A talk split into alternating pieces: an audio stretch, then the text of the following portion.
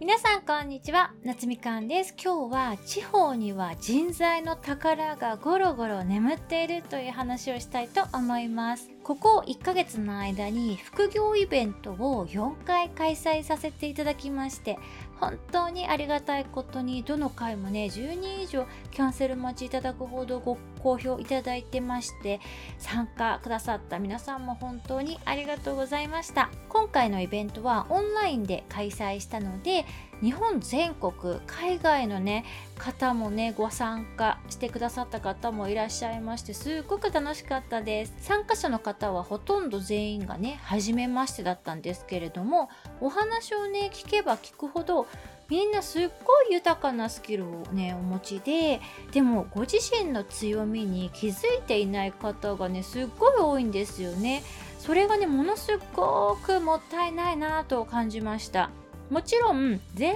員が副業をしてもっとお金稼いだ方がいいよっていうことを私は推奨しているわけではないんですけれども今回私のイベントに参加くださった方っていうのは少なくとも皆さん副業に興味をお持ちだと思うんですよね。なのでせっかくキラキラ光る才能をねお持ちの方ばかりなのであとはその原石たちをね磨くだけというふうに感じました。その磨き方がわからないっていう方がまあ多いと思うのでぜひね私の副業オンラインサロンとかで一緒に原石磨き合う仲間に出会っていただけたら成長のスピードがねこうぐっと加速するんじゃないかなと思います。で今回ね私気づいてしまったんですけれども日本の地方在住の方ってめちゃくちゃ面白い人たくさんいますよね。私東京生まれ東京住みなので基本周りに、まあ、首都圏の人が多いんですよ。でも今回オンラインイベントで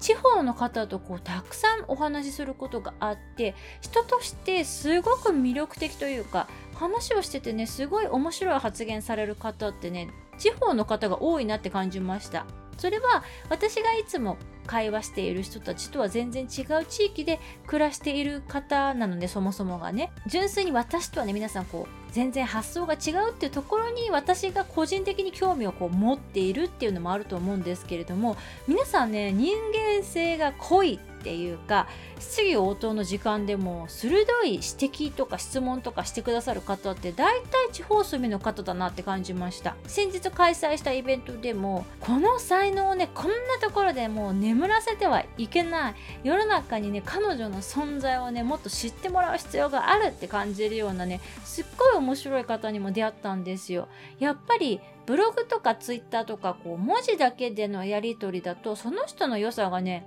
うまく伝わりきらなかったりしますよね。だから豊かな個性をお持ちの方はぜひ皆さん音声配信とか、まあ YouTube とかね、挑戦してほしいなと思います。日本もやっぱり地域によって文化が結構違うじゃないですかだから私もね今後は日本各地いろんな人たちと交わっていっていろんな刺激をねいただきたいなと思います旅行とかで回っていくのもすごい好きなんですけれどもオンラインでも全然交流できる時代なのでこれからもね定期的にオンラインイベントも開催していこうかなと思っています。私のイベントはね私が一方的にこうバーって喋るだけじゃなくて途中で参加者さんたちにもワークをやっていただいておりましてその発表の時間もね設けたりするのでね私もその発表の内容ですごく参考になる話が聞けてね楽しいです。あとはね読書会、まあ、ブッククラブっていうのもねやりたいんですよね。